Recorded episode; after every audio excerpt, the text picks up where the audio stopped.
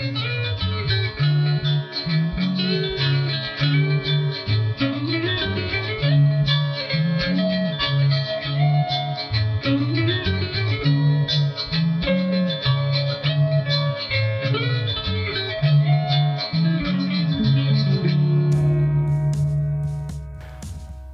Halo Stories, kembali bersama saya IPS di podcast My Story, sebuah podcast yang bercerita tentang buku yang udah pernah saya baca, terus saya ceritain di sini, biar saya tidak lupa dengan isinya, dan siapa tahu juga kalian bisa dapatkan sesuatu apa pun itulah dari yang nanti saya bicarakan. Kalau kalian suka baca buku dengan kategori pengembangan diri, pendidikan, parenting, novel, bacaan kritis lainnya, ya kayaknya kalian cocok lah untuk dengerin ini. Segmen kita di episode kali ini adalah tentang buku. Ya, nama nama segmennya tentang buku. Dan buku yang akan kita obrolkan adalah buku yang berjudul mana dia? I Want to Kill Cops Until I'm Dead. Yaitu judulnya ngeri ya. Oke, sebelumnya saya bacain dulu aja sinopsisnya. Jadi sinopsis dari buku ini tuh cukup ganas ya. Dengar ini. Membunuh polisi di jalan tidak cukup. Kita harus mengarahkan peluru pada polisi yang ada di dalam kepala kita. Kita melihat dunia sekeliling dengan perasaan bingung, dengan perasaan gelisah, dan selalu gelisah. Kita menganggap diri kita sebagai cendikiawan dalam liturgi misterius, entitas tunggal yang terperangkap di dunia di luar rencana kita Padahal kebenarannya jauh lebih sederhana. Ada hal-hal dalam kegelapan di bawah kita yang begitu mencelakakan. Nah, itu tadi sinopsis dari buku ini cukup dark ya, seperti sampulnya. Sampulnya nih warnanya gelap-gelap kayak gitu. Well, tentang identitas dari buku ini, buku ini tuh ditulis oleh ini saya bingung juga nih bacainnya gimana ya. KCBG, koma Anonymous, koma Narcissa Black. Jadi kayak ada tiga penulis gitu di sini. I don't know. KCBG itu apa? Anonymous, ya anonymous lah ya orang yang tidak pengen disebutkan namanya karena mungkin nanti terciduk. Dan yang terakhir ada Narcissa Black. Jadi sebut aja lah Narcissa Black. Ini kayaknya perempuan ya. Namanya Narcissa. Mbak-mbak narsis maybe, I don't know. Penerbit Rumah Kertas. Tahun terbitan 2020. Kategori buku apa ya? Kalau saya sih nyebutnya sosial gitu, kritik sosial. Ukuran bukunya kecil, kayak dompet-dompet cewek gitu, kecil asli kecil. Jumlah halamannya juga sedikit, menurut saya 48 halaman itu bisa habis dalam sekali duduk ya. Satu jam ya satu jam setengah gitu. Daftar isinya ada berapa nih? Satu dua tiga ada enam yaitu satu permusuhan yang absolut dua tanpa masa depan tanpa rancangan tiga agar tak membodohi diri sendiri empat balas dendam versus pemolisian 5 proposal material dan panggilan pemberontakan dan yang terakhir uh ngeri nih kami siap berperang.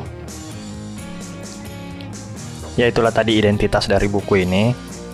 Kalau kalian dengar apa-apa yang sudah aku bilang tadi itu kayak buku ini tuh uh rebel banget cuy anarkis banget iya kan? Anarko banget kalau kata temanku buku ini tuh kecil-kecil nendang gitu ya. Dari banyak buku yang udah aku baca saya nulis di sini tuh bahwa buku ini adalah buku paling bajingan yang pernah saya baca. Iya soalnya apa ya bikin bikin saya keringetan bacanya gitu. Kayak takut-takut juga ya ampun kayak ngeri banget isinya ini buku gitu. Nah itu menurut pandanganku kan karena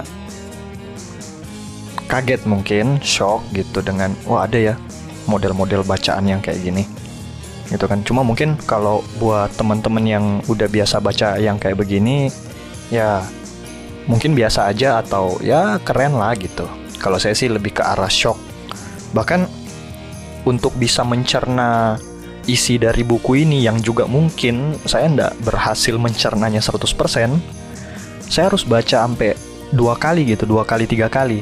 Jadi yang baca pertama tuh kayak, aduh apaan nih bacaan apaan nih, ya kan? Bacaan baca yang kedua kalinya mulai paham, mulai paham, dapat benang merahnya, kemudian baca yang ketiga kalinya itu yang sambil nulis buat bikin podcast ini. Nah, buku ini tuh diawali dengan kisah kematian George Floyd. Ini saya bacain berita dari Tirto ID aja ya. Soalnya saya tidak terlalu uh, tahu detail dari kisah itu gimana, tapi yang saya tahu itu cuma ada gerakan Black Lives Matter dan itu kisahnya tuh dari sini. Ini saya bacain ya. Kematian George Floyd telah memicu kemarahan massa dan demo antirasisme meledak di banyak wilayah Amerika Serikat yang kemudian menjalar ke kota-kota besar di sejumlah negara lain. Floyd meninggal tidak lama setelah ditahan polisi Minneapolis, Minnesota, Amerika Serikat. Polisi menangkapnya dengan tuduhan membeli rokok di toko kelontong memakai uang palsu pada 25 Mei 2020. Sebuah video viral di media sosial memperlihatkan polisi bernama Derek Chauvin sempat menindih leher Floyd menggunakan salah satu eh menggunakan lutut salah satu kakinya selama hampir 9 menit. Saat itu Floyd dalam posisi tertelungkup di aspal beberapa kali ia sempat berteriak, "Aku tak bisa bernapas." sebelum tidak bergerak lagi dan meninggal. Sehari usai kematian Floyd, Demonstrasi besar meletup di Minneapolis. Aksi memprotes kebrutalan polisi Minnesota terhadap Floyd kemudian berkembang menjadi kerusuhan besar. Nah, jadi kurang lebih kayak gitulah dari berita yang saya bacain tadi. Nah, di awal buku ini tuh dikisahkan tentang kematiannya Floyd ini kan tadi sempat dengar juga ada polisi yang apa ya berusaha untuk menangkap kali ya atau melumpuhkan si Floyd ini. Floyd ini ya mungkin dia bersalah lah karena di berita ini kan dikatakan dia dituduh membeli rokok pakai uang palsu. Makanya buat kalian yang dengar ini kalau mau beli rokok jangan pakai uang palsu, tolong dicek uangnya ya lehernya tuh ditindihin gitu sama lutut dari polisi ini kan 9 menit cuy. Gila. Ya orang gak bernapas lah kalau 9 menit dikasih kayak gitu kan. Pasti mati ujung-ujungnya. Nah yang kayak begini-begini mungkin membuat si penulis jadi merasa semakin geram. Makanya mereka berpikir perlu kayaknya kita menulis sebuah buku yang udahlah pokoknya bunuh aja lah polisi-polisi gitu. Mungkin ya. Nah jadi gerakan Black Lives Matter ini menjadi trending di Instagram waktu itu. Saya main-main uh, Instagram kan bikin-bikin story gitu terus di stikernya tuh ada Black Lives Matter nya apa gitu kan habis itu saya coba buka-buka internet cari referensi oh ada kisahnya begini dan waktu saya baca ini buku awalnya ada kisah itu jadi kupikir kayaknya si penulis sudah muak dia dengan segala hal berkaitan dengan polisi-polisi ini.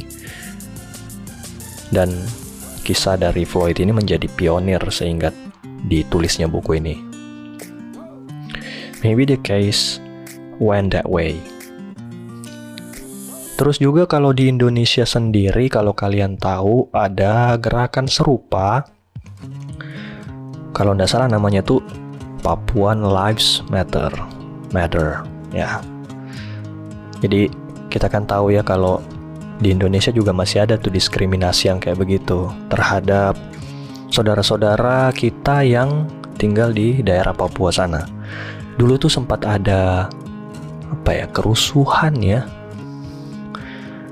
Uh, kalau nggak salah ceritanya di salah satu asrama Papua gitu di Jawa, bendera Indonesia di apa diturunkan atau masuk di got terus apa gitu. Terus akhirnya ormas daerah situ kayak ngobrol-ngobrol nah, terus datang TNI mungkin ya. Atau saya kurang ingat juga ceritanya bagaimana.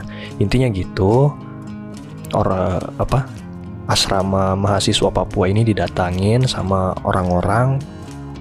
Kemudian sempat ada teriakan apa dasar monyet gitu ya kan? Rasis banget kan? Ini bukan rasis lagi ya. Kalau itu kayak ngatain orang anjing loh gitu kan? Orang dikatain binatang gitu. Nah ini ada juga nih kisah baru-baru nih. Jadi kemarin ada seseorang yang bernama Permadi Arya aka Abu Janda. Saya nggak tahu nih orang hmm, pemuka agama atau pegiat agama I don't know. Terus dia berdebat gitu kayaknya sama nah ini saya lupa nama nama lengkapnya ini bapak. Kalau nggak salah beliau itu namanya Bapak Pigai lah sebut saja seperti itu tuh nama nama belakangnya Pigai kan.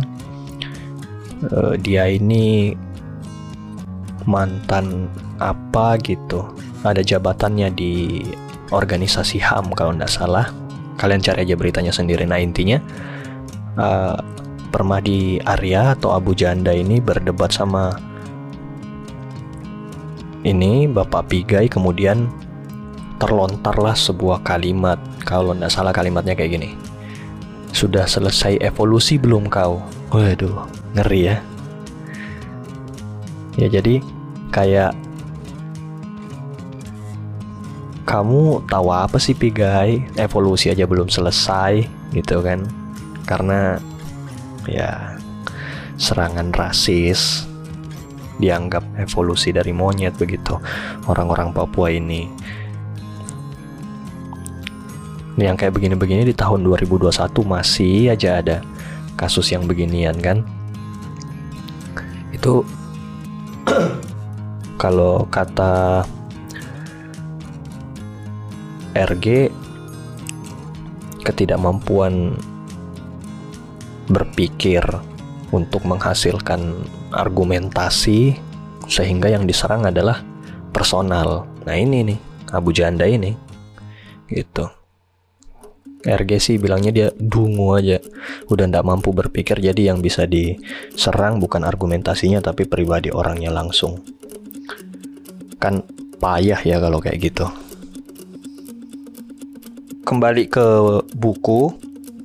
Di buku ini tuh ada slogan ACAB ACAB singkatan dari all all cops all bastard. Ah, ngeri ya.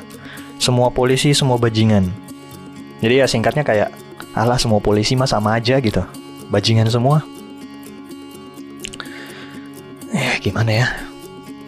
Sepanjang saya hidup juga menyaksikan tingkah-tingkahnya aparat nih kayak lucu-lucu juga ya.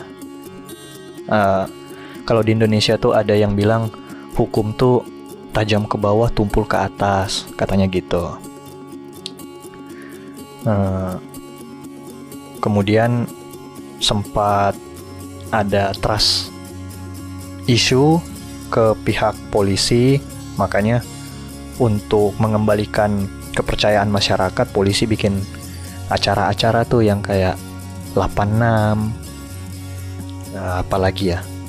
Ya yang pokoknya acara-acara untuk menunjukkan bahwa kami ada untuk mengayomi masyarakat gitu kan? Yang menurut beberapa media dikritik nah itu cuma pencitraan gitu kan? Aslinya mah gitu dan kalaupun ada yang seperti itu itu cuma aduh sekian persen dari keseluruhan polisi yang biasanya uh, memprioritaskan isi kantong doang. ini ngeri banget nih pembahasannya. Saya bisa ditangkap nih kalau ngomong kayak gini. Aduh. Terus juga ada yang bilang apa tadi itu?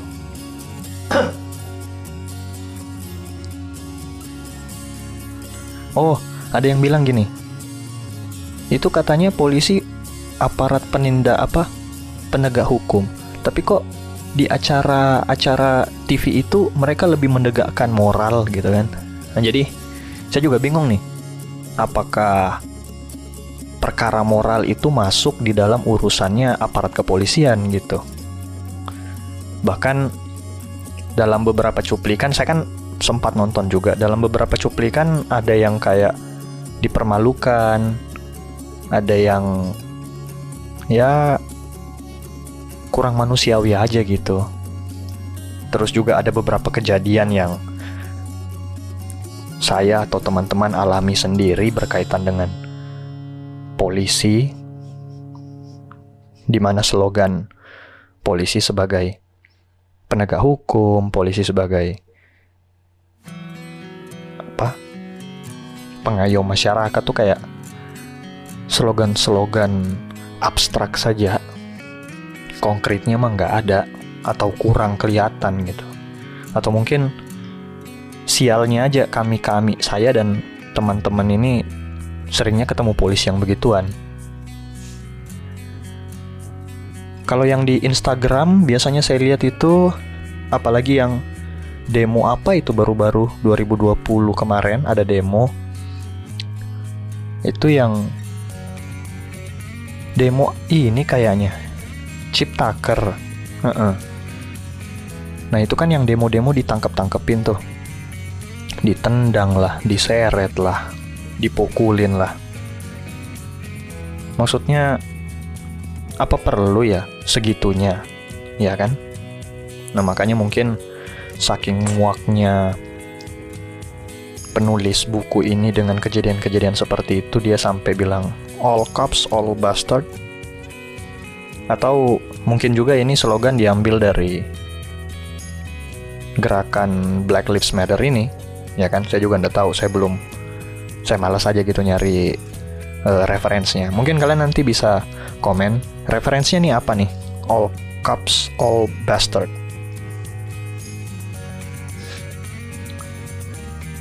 Nah, demoralitas seperti itu yang ditampakkan oleh para aparat-aparat yang harusnya mereka yang serve their self ke civilian gitu kan. Makanya banyak orang-orang yang mulai tidak percaya kepada pihak kepolisian karena tingkah mereka juga ada yang korup lah, ada yang um, semena-mena, ada yang tidak adil, dan sebagainya, sehingga membuat masyarakat tidak percaya lagi dengan konsep keadilan yang ditawarkan oleh aparat ini. Kayak kan masyarakat mengalami ketidakadilan dalam kehidupannya. Untuk mencari keadilan, mereka datang ke polisi. Ya, bahasa simpelnya gitu aja. Tapi akhirnya sama polisinya juga nggak diurus atau masih diperlakukan secara tidak adil juga. Akhirnya orang-orang mulai apa? Menolak standar keadilan ini mereka menganggap keadilan ini dipakai untuk menindas yang lemah. Kayak yang tadi saya bilang, hukum terkesan tajam ke bawah tapi tumpul ke atas. Berapa banyak orang yang ditangkap dan dipenjara karena mencuri ayam misalnya.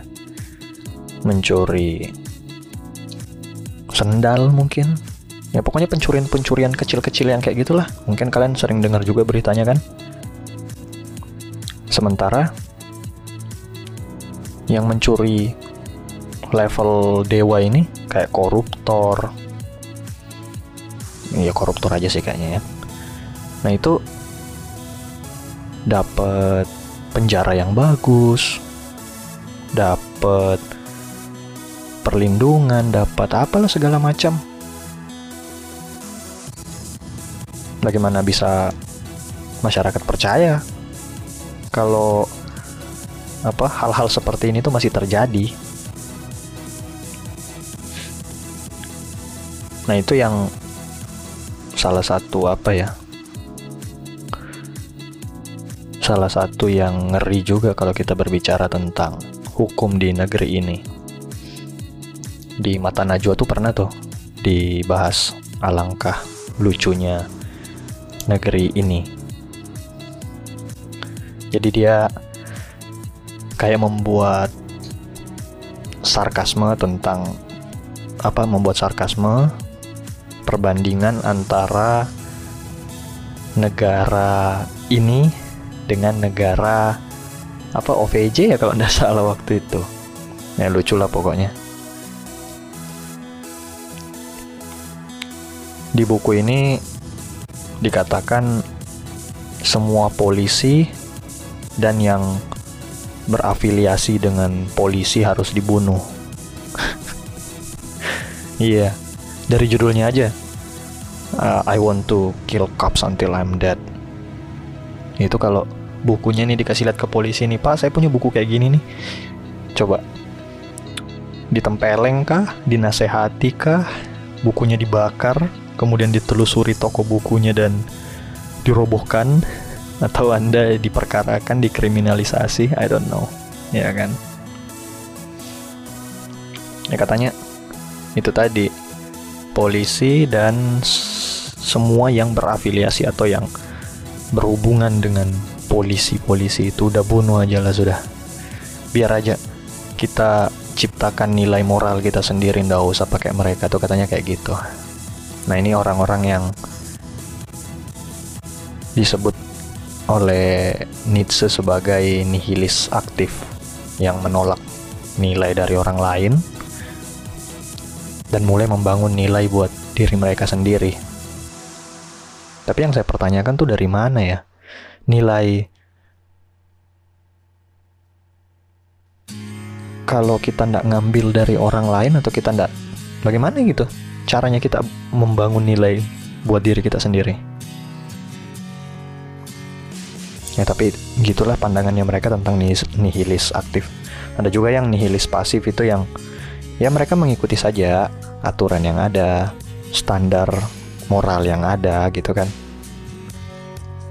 Tapi mereka mengikutinya tidak karena mereka sadar bahwa itu memang hal yang penting untuk diikuti tapi mereka mengikuti ya karena orang lain juga begitu. Atau mereka mengikuti supaya tujuan mereka tuh tercapai. Akhirnya uh, keikutsertaan mereka dalam me memakai atau mengikuti nilai dari standar masyarakat ini hanya sebagai alat untuk sesuatu. Itu yang nihilis pasif katanya apa hubungannya nih sama yang ini iya dia kayak gini karena orang-orang udah mulai tidak percaya dengan yang begitu-begituan tadi, ya kan? Jadi mereka udah biarlah saya dengan urusanku. Biarlah saya dengan nilai-nilai yang saya pahami. Mau bunuh orang kayak mau mencuri kayak mau apa udah biarin aja. Soalnya ini polisi buat apa juga? Diharap bisa bukan menghilangkan ya tapi kayak mengurangi hal-hal yang seperti itu nyatanya enggak juga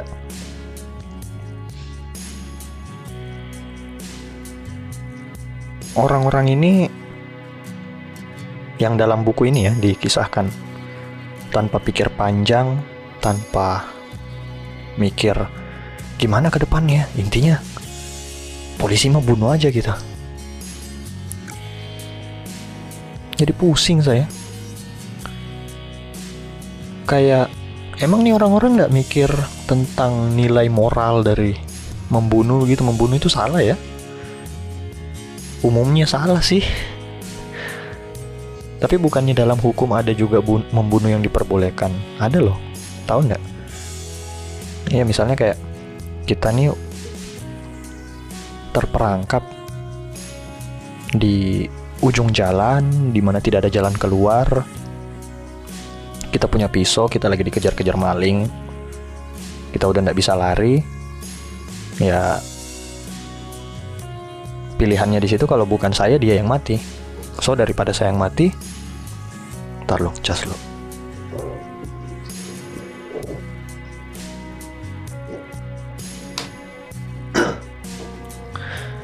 apa tadi ya daripada saya yang mati yang mending dia yang mati saya bunuh gitu dan itu Tentunya akan ditangkap orangnya, diusut, tapi setelah dilakukan penyidikan, ya dia bakalan bebas. Ada kisahnya waktu itu tahun berapa ya? 2015 kayaknya. Jadi ada orang membela diri dari pencuri kah penjahat apalah gitu. Dia bunuh itu orang, dapat penghargaan dari kepolisian. Tapi saya ingatku itu karena ada demo dari masyarakat. Seandainya ada demo dari masyarakat nih orang juga bakalan ditangkap gitu. Tuduhannya mas simple. Dia dia membunuh. Ya kan? Parah juga. Nah jadi di awal-awal bagian buku ini ya gitu udah bunuh aja tuh polisi nggak penting apa yang bisa kita harap dari polisi ya kan Nah buat teman-teman yang dengerin ini yang ber pernah bermasalah sama polisi juga mungkin setuju lah dengan apa yang tertulis di buku ini atau apa yang ku bilang tadi. Kemudian kita ber aduh. Kemudian kita beranjak ke bagian berikutnya. Jadi di buku ini tuh kayak ada tarik ulur gitu. Di satu sisi di buku ini membuat kita berpikir, wah gila nih orang-orang kayaknya dia mau bunuh polisi nih, gitu kan? Tapi begitu kita pindah ke bagian yang lain, membuat kita ada bagian yang membuat kita berpikir kayaknya bukan polisi dalam tanda kutip polisi orangnya gitu, aparat petugas yang mau dibunuh, tapi ada kayaknya ada ada ini hanya sebuah metafora gitu, ada sesuatu yang dikonotasikan dengan polisi yang mau dibunuh gitu. Nah, se seperti di bagian ini. Ada bagian di mana si penulis memberikan definisi polisi dan definisi bunuh yang lain daripada yang kita pahami. Polisi ya, yang kita pahami kan ya itu tuh, aparat, petugas, bunuh ya menghilangkan nyawa orang. Cuma kalau kalian baca di Kayaknya di bab 2 deh ini. Dia ada kasih terminologi lain, definisi lain bahwa polis kata polisi dan kata bunuh yang kami maksud itu begini. Nah, jadi pas baca bab 2 tuh kayak oh, kayaknya bukan deh. Kayaknya mereka bukan membunuh dalam artian membunuh. Dan yang dibunuh juga bukan polisi dalam artian polisi gitu. Awal-awalnya kan saya mikir gitu. Pas saya lanjut bacanya hmm, dia bilang begini. Jadi sebelum kita berang uh, sebelum kita menuju ke konsep yang lebih jauh tentang hal itu ini, ini di buku di buku ya pemahamanku bilang seperti itu ada beda antara polisi dan petugas polisi waduh ini gimana maksudnya nih polisi dan petugas polisi itu beda nah polisi itu bisa berwujud apa saja. Pokoknya orang-orang yang eh, apa? Pokoknya sesuatu gitu. Tapi kalau dalam buku ini di, di, dicirikan dengan orang atau pikiran, ya. Jadi polisi itu adalah orang atau pikiran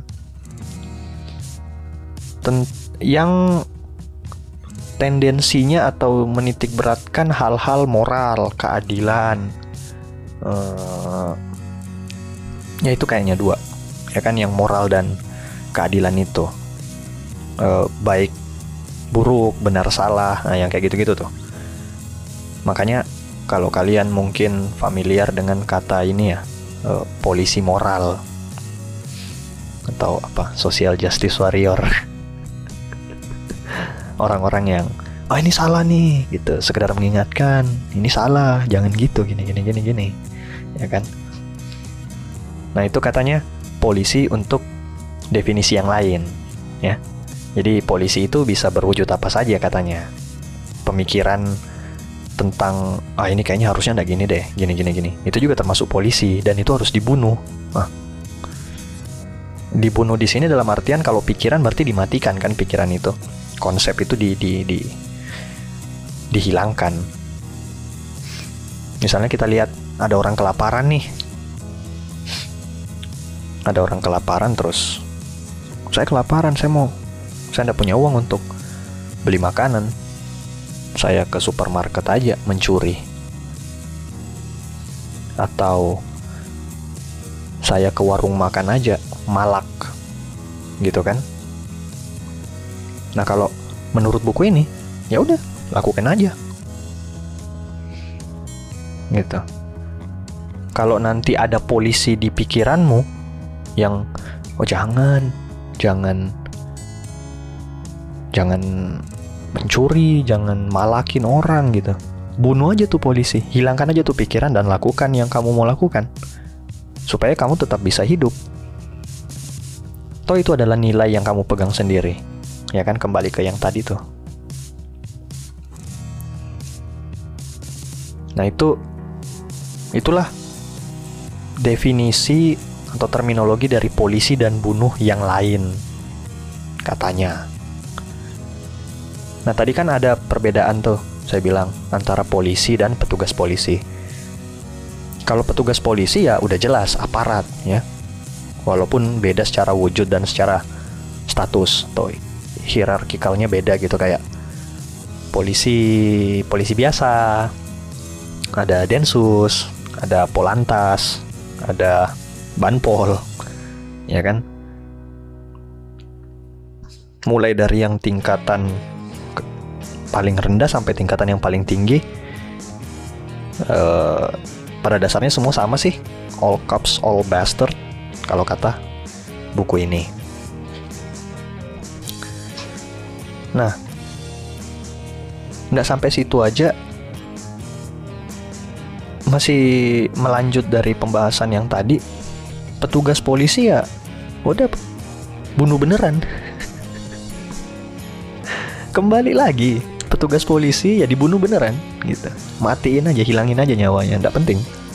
Sedangkan polisi dalam tanda kutip yang kayak di pikiran kita tadi itu itu dibunuh di dalam pikiran dan dibunuh di dalam tindakan artinya ketika kamu mau mencuri karena kelaparan kamu mau malak karena pengen sesuatu muncul di pikiran kayak ini kayaknya nggak bener deh ini kayaknya udah bunuh aja tuh dan lakukan.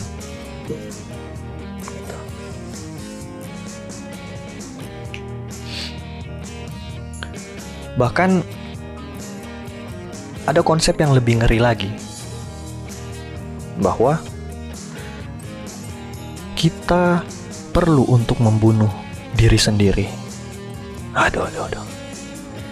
Sampai sini berat banget. Ini udah jalan 37 menit nih sejauh ini uh bagaimana lagi tuh maksudnya konsepnya? Dia gini. Ada orang-orang yang muak dengan standar sosial yang diciptakan oleh masyarakat ya kan? Nah ngudut dulu.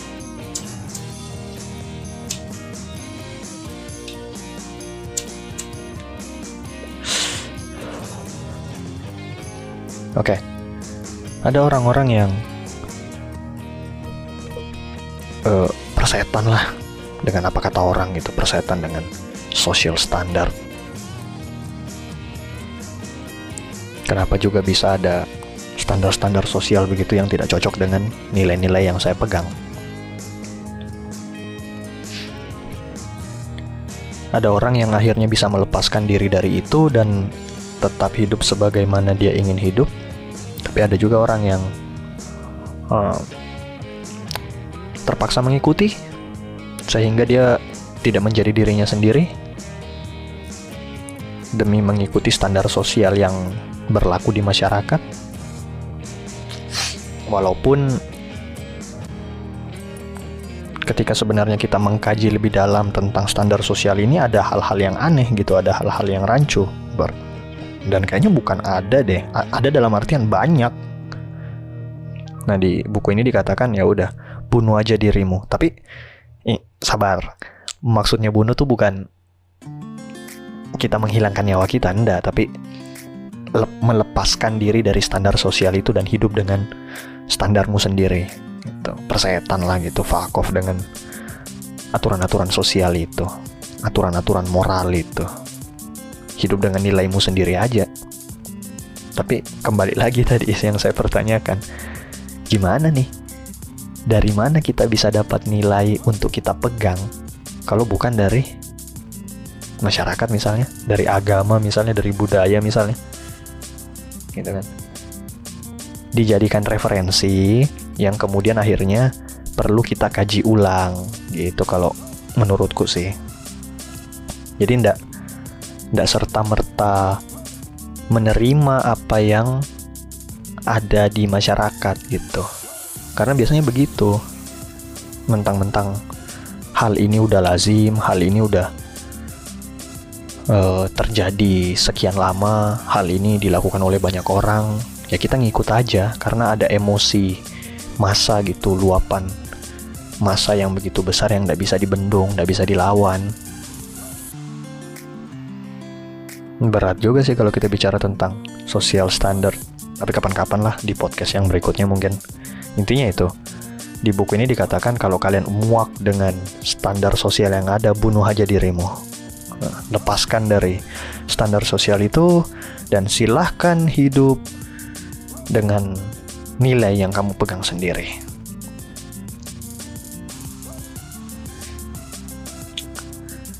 Nilai yang kita pegang tentu berdasar dari hati nurani lah. Ya kan? Setiap orang saya yakin punya hati nurani yang ketika dia mau melakukan sesuatu tuh kayak ada setitik uh, kecil dalam hatinya jangan deh misalnya kan? Atau bikin aja gitu. Ada tuh suara-suara kayak gitu tuh. Suara hati kata kalau kata orang. Nah hati nurani ini adalah moral kompas manusia yang kebanyakan dijiplak dari orang lain bukannya ditemukan sendiri kalau di buku katanya gitu Contohnya misalnya orang tua mengajarkan kepada anaknya, ini benar salah, ini baik buruk, gitu kan? Ya diceplokin aja gitu. Apa ya diceplokin, dicaplokin, hmm. dijiplak, eh, di imprint bahasanya tuh. Tanpa ada proses pengkajian, tanpa ada proses diskusi gitu kan. Pokoknya yang orang tua katakan ya begitulah ikuti saja. Nah itu akhirnya hati nuraninya anak-anak ini palsu gitu. Atau juga moral kompas yang menjadi standar di masyarakat kalau di masyarakat tuh kita mesti berlaku seperti ini, berlaku seperti ini supaya bisa diterima. Dan itu akhirnya oh ya gitu ya kita ambil nilai itu secara plek-plekan tanpa dipikir tanpa dikaji terlebih dahulu nih bener nggak sih? Ya kan? Karena bisa aja salah. Yang banyak belum tentu bener. Yang yang sedikit belum tentu salah kan? Tanpa dikaji langsung diambil walaupun mungkin tidak cocok tapi demi memenuhi standar masyarakat demi diterima di masyarakat akhirnya kita ya moral kompasnya kita ngikutin itu. Jadinya palsu. Dan kalau kata buku palsu bunuh. Pokoknya ujung-ujungnya bunuh. Ya camkan dua kata ini. Polisi dan bunuh itu ada hal yang akan paling banyak kalian dengar ketika membaca buku ini. Dengan perasaan yang campur aduk. Pusing bingung uh, kaget sedih marah seneng ah macam-macam deh. Pokoknya ini buku keren gitu.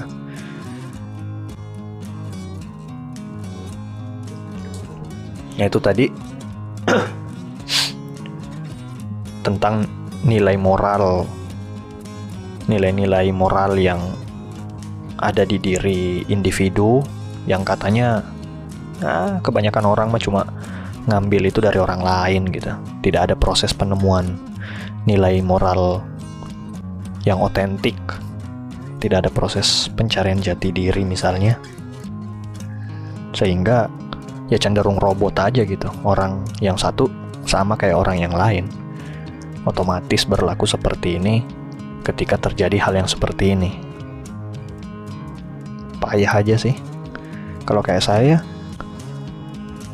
uh, saya punya pikiran dan punya ukuran pendapat yang ya kebanyakan berbeda dari orang lain.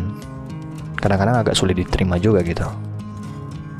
Tapi untungnya orang-orang di sekitar saya masih bisa nerima hal itu karena mereka ngerti perbedaan antar individu, mereka menghargai kebebasan berpendapat, freedom of speech dan sebagainya. Nah, syukurlah. Uh, bahkan untuk di taraf yang lebih tinggi yang di atas saya ada orang-orang yang bahkan menguji batas diri mereka terhadap nilai baik dan buruk dari standar masyarakat itu gimana maksudnya tuh ya gini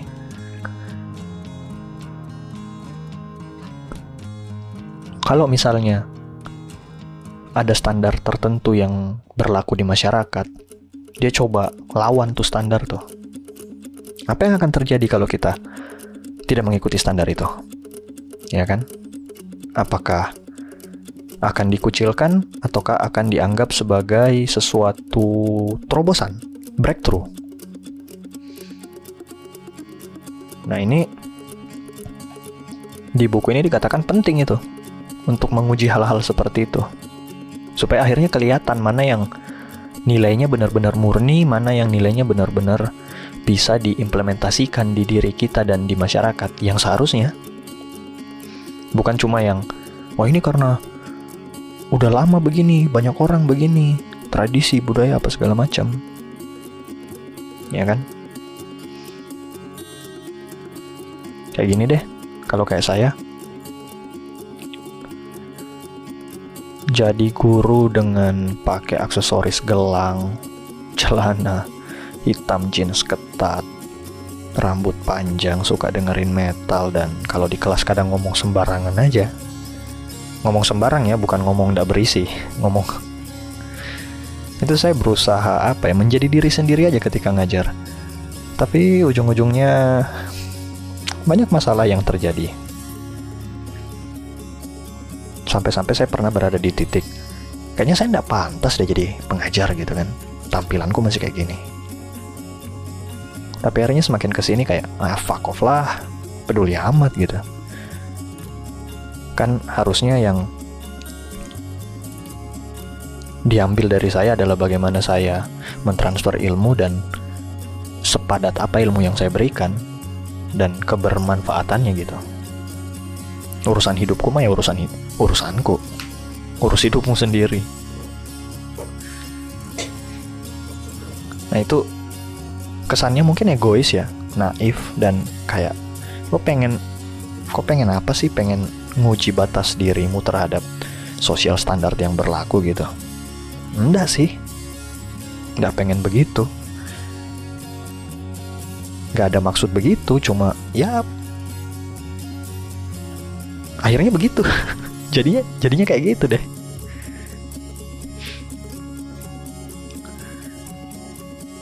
ya di bagian lain dari buku ini juga mengatakan tentang balas dendam tuh tidak apa-apa, biarin aja. ngeri, ngeri, ngeri, ngeri. Jadi misalnya kalau kita diperlakukan secara tidak baik lah, misalnya ya sama orang, ada perasaan sakit hati dan ada perasaan kayak anjing pengen pengen ku balas nih gitu. Ya udah balas aja. Biarin aja gitu ndak usah. Kalau ada di pikiran kalian yang berkata balas dendam itu tidak baik balas dendam hanya akan melahirkan balas dendam yang lain dan sebagainya persetan dengan itu itu polisi-polisi yang ada dalam pikiran tuh. Bunuh aja tuh. Nggak usah dipedulikan. Silahkan balas dendam. Jadi emang nih kayaknya nih buku mengajarkan kita apa ya? Saya merasa terdemoralisasi banget itu baca buku ini. Kayak pusing-pusing loh kok. Nilai-nilai yang kupegang tuh kayak bertentangan dengan buku ini tapi ada benernya juga nih buku gitu. Logikanya masuk sih. Cuma secara moral kayaknya tidak masuk dengan moral saya. Apakah saya termasuk kaum moralis banget atau gimana? Saya juga tidak paham gitu kan. Karena nah, berkaitan dengan balas dendam tadi dikatakan tidak apa-apa karena ini kita perlu membela diri baik secara materi ataupun secara imaterial. Maksudnya adalah ketika kita mengalami kerugian atau kehilangan sesuatu yang konkret gitu, ya silahkan ambil kembali sesuatu itu. Begitupun dengan sesuatu yang hanya abstrak saja misalnya. Ketika pikiran kita dilawan, oleh pikiran lain ketika pendapat kita tidak disepakati gitu ya serang aja chaos aja lah pokoknya ini ada kita pindah ke salah satu halaman yang cukup mengerikan kayaknya untuk saya sampaikan nah ini halaman 3839 nih coba denger ya. Membunuh semua petugas berseragam yang ada dan tentu saja akan mengasihkan. Aduh. Sulit, memuakan dan gembira tetapi itu tidak cukup. Membunuh polisi aja masih tidak cukup. Ini buku maunya apa sih? Bahkan jika setiap petugas berseragam dikerahkan secara total, kepolisian tidak akan menderita dan dapat kalah total. ya berapa banyak ya maksudnya gini ya berapa banyak juga orang yang mau lawan polisi gitu kan kalau satu Indonesia lah melawan kepolisian Republik Indonesia ya mungkin kalah karena yang tidak polisi lebih banyak saya yakinnya begitu tapi orang-orang yang berani begitu berapa? Minoritas paling, sekumpulan kecil paling. Lagian juga kalau mereka hancur, hancurnya simbolis. Akan ada apa? Mereka bisa bangkit kembali gitu dalam beberapa tahun ke depan. Jadi pemusnahan yang absolut mah kayaknya ndak ada atau ndak bisa dilakukan.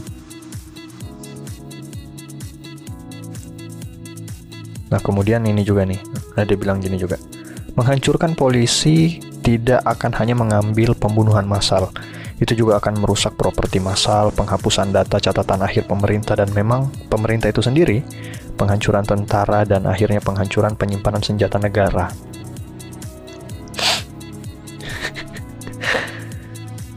kan tadi dibilang tuh ngancurin polisi apa contohnya kepolisian Republik Indonesia itu kayak tidak cukup. Jadi uh, properti properti umum dirusak ya kan?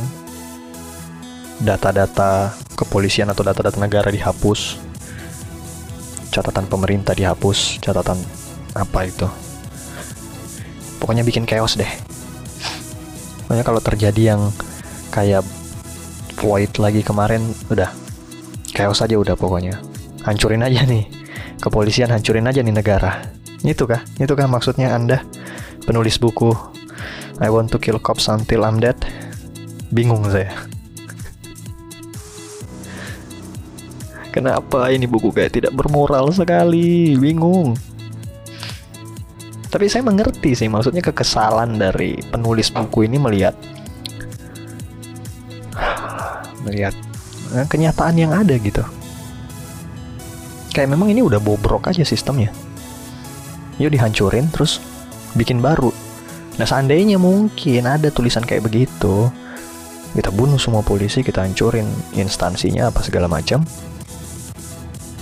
kemudian kita bikin sesuatu yang baru yang lebih baik maybe I I would agree with that. Tapi ini kayak enggak. Dia emang pengen chaos aja gitu. Kalau dalam bukunya Doris Lessing tuh kayak pengen menafkahi ini naluri kebinatangannya aja gitu. Orang perang karena bukan karena membela sesuatu karena emang senang perang aja sensasi perang gitu kan bunuhnya uh, adrenalinnya yang terpompa begitu. Emang senang chaos aja. Ya emang esainya Doris Lessing kan dari penelitian gitu ya.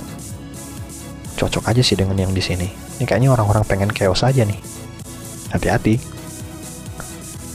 Kalau saya sih setidaknya adalah sesuatu yang patut diperjuangkan gitu. Kalau cuma pengen ikut-ikutan chaos-chaos kayak gitu apa ya? Nggak nyampe nggak nyampe saya. Nggak habis pikir. Maksudnya kalau dipikir tuh nggak nggak akan ada habisnya. Kok bisa kok bisa kok bisa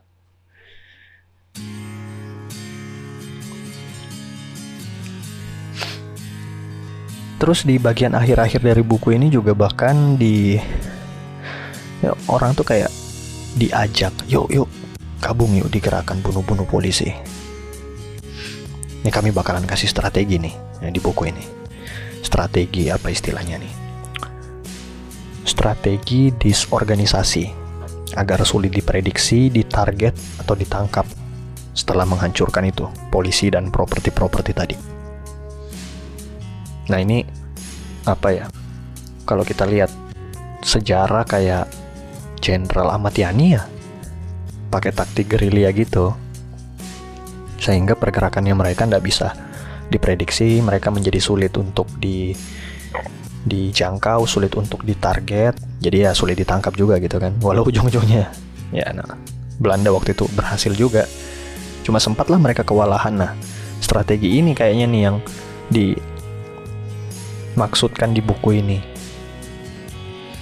ya lu kalau mau ngancurin polisi ya jangan serta merta datang babi buta gitu pakai teknik dong teknik yang seolah-olah kayak tidak ada pergerakan. Apaan? Mungkin kaget. Sorry sorry. Taktik yang random, jadi sulit dibaca gitu. Soalnya kan orang apa kepolisian itu membaca perilaku-perilaku orang, pergerakan orang karena ada polanya gitu. Itu dipelajari dalam ilmu psikologi. Dan untuk bisa selamat dari itu ya mesti bergerak random. This disorganized movement. Yang dikasih dikasih saran loh, dikasih apa? Dikasih taktik. Ini bahkan nih di halaman 4243 Kita saya cari dulu Di halaman 4243 Diajarin cara untuk menjadi teroris Kapan ndak gila nih buku Aduh, ndak ada ininya lagi Ndak ada gambarnya lagi Ya intinya itu. Saya tulis di sini bahwa kalau kalian baca buku ini di halaman 42 dan 43 itu ada yang bakalan dikasih tau ke kalian. Gini nih caranya untuk jadi teroris nih. Ya ampun. Ini buku apa sih yang saya baca? Padahal bukunya tipis loh. Bukunya tipis bukunya kecil tapi padat. Padat banget. Uh, kayak masuk ke alam lain aja dan sumringah ternganga gitu ngeliat wow this is something new ya. But I don't feel like I belong to this world. Ya kan jadi cuma jalan-jalan ngeliat. Oke. Okay. brutal chaos chaotic mass. Udah cukup cabut gitu. Makanya saya masih bisa bilang ini buku keren ya kan? Walau saya juga tidak akan mengikuti kayaknya satupun yang tertulis di buku ini. Saya masih mau hidup. Uh, nah tadi kan aku bilang tuh di awal. Jadi membaca buku ini tuh kayak perasaan kita tuh dipermainkan gitu. Pikiran kita juga dipermainkan. Awal-awalnya kita baca wah anjing nih buku ngajarin kita bunuh polisi gitu kan kemudian ada bagian-bagian yang mengatakan bukan bukan polisi seperti yang kalian pikirkan kok membunuhnya juga bukan seperti yang kalian pikirkan kemudian di bagian berikutnya tuh dipatahkan lagi enggak memang polisi dan bunuh itu ya seperti ini jadi kayak dibolak-balik perasaan dan pikiran kita gitu. Ini yang mana sih sebenarnya? Nah, ujung-ujungnya emang uh, ujung-ujungnya emang petugas polisi, uh,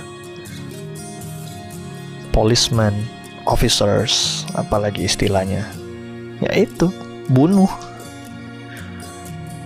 Karena kita udah muak dengan kelakuan mereka. Yang harusnya bisa dijadikan apa ya pengayom panutan mungkin ada no malah justru yang menghancurkan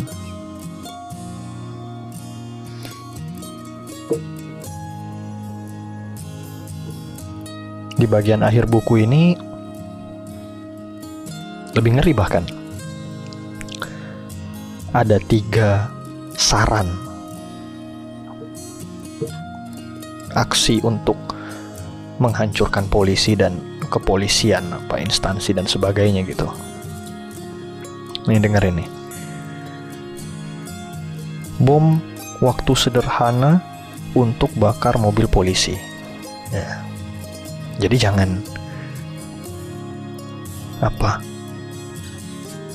lemparin pakai molotov gitu ya kayak yang biasa di TV-TV itu ya kayak tidak keren atau mungkin gampang ditangkap atau apa gitu cuma di kalau di buku itu dibilang ya cobalah bikin bom waktu yang kecil-kecilan gitu taruh aja di mobil polisi gitu kan. Meledak sendiri dar. Ampun ampun. Atau nih kempeskan ban mobil polisi. Oke. Okay. ada juga potong kabel remnya nah itu tiga saran aksi untuk dilakukan kalau mau ini bunuh atau menghancurkan polisi gitu. Dia kasih saran loh di buku ini. Gila ndak? Yang saya bingung nih buku kok bisa beredar ya? Apakah beredar apakah distribusinya nih legal atau sembunyi-sembunyi? Eh apakah distribusinya ini legal atau tidak dan apakah distribusinya ini terang-terangan atau sembunyi-sembunyi? Waduh. Yang pasti buku ini nyampe ke tangan saya. Dan akhirnya saya baca. Tiga kali. Nah, kayak kayak masih mau baca lagi. Soalnya eh, bahasanya cukup mudah dimengerti lah. Dan kalau kalian punya waktu satu sampai satu setengah jam nggak ada ngapa-ngapain daripada habis-habisin kuota. Scroll scroll nggak jelas gitu kan. Yang mending baca buku aja. Dan buku ini tuh bisa untuk pengisi waktu itu.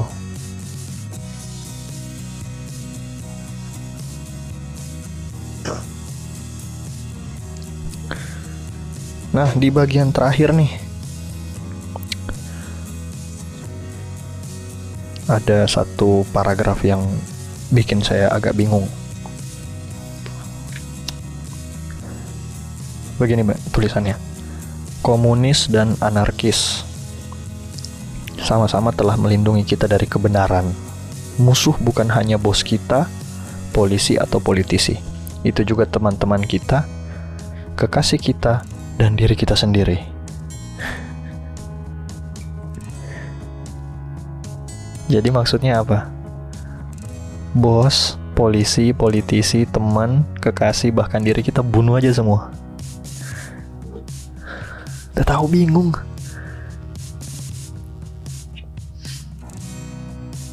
Ngeri lah ini buku gitu.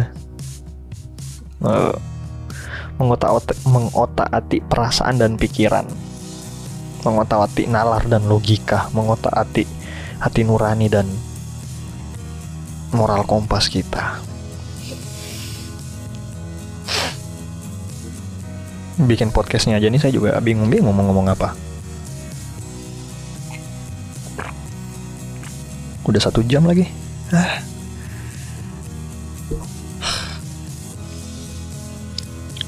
Nah, ada slogan. Silakan artikan sendiri ya kalau paham.